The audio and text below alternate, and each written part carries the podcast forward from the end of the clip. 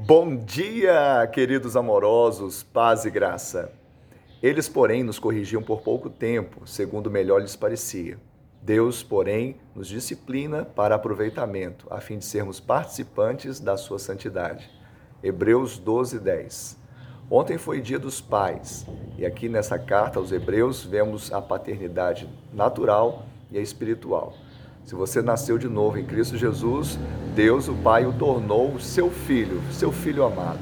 E a prova desse amor é que ele nos prova, ele nos disciplina, ele nos ensina.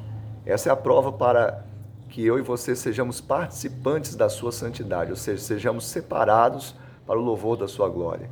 O diabo ele nos tenta para tirar o pior de nós. Deus, o Pai, nos prova em amor para tirar o melhor de nós.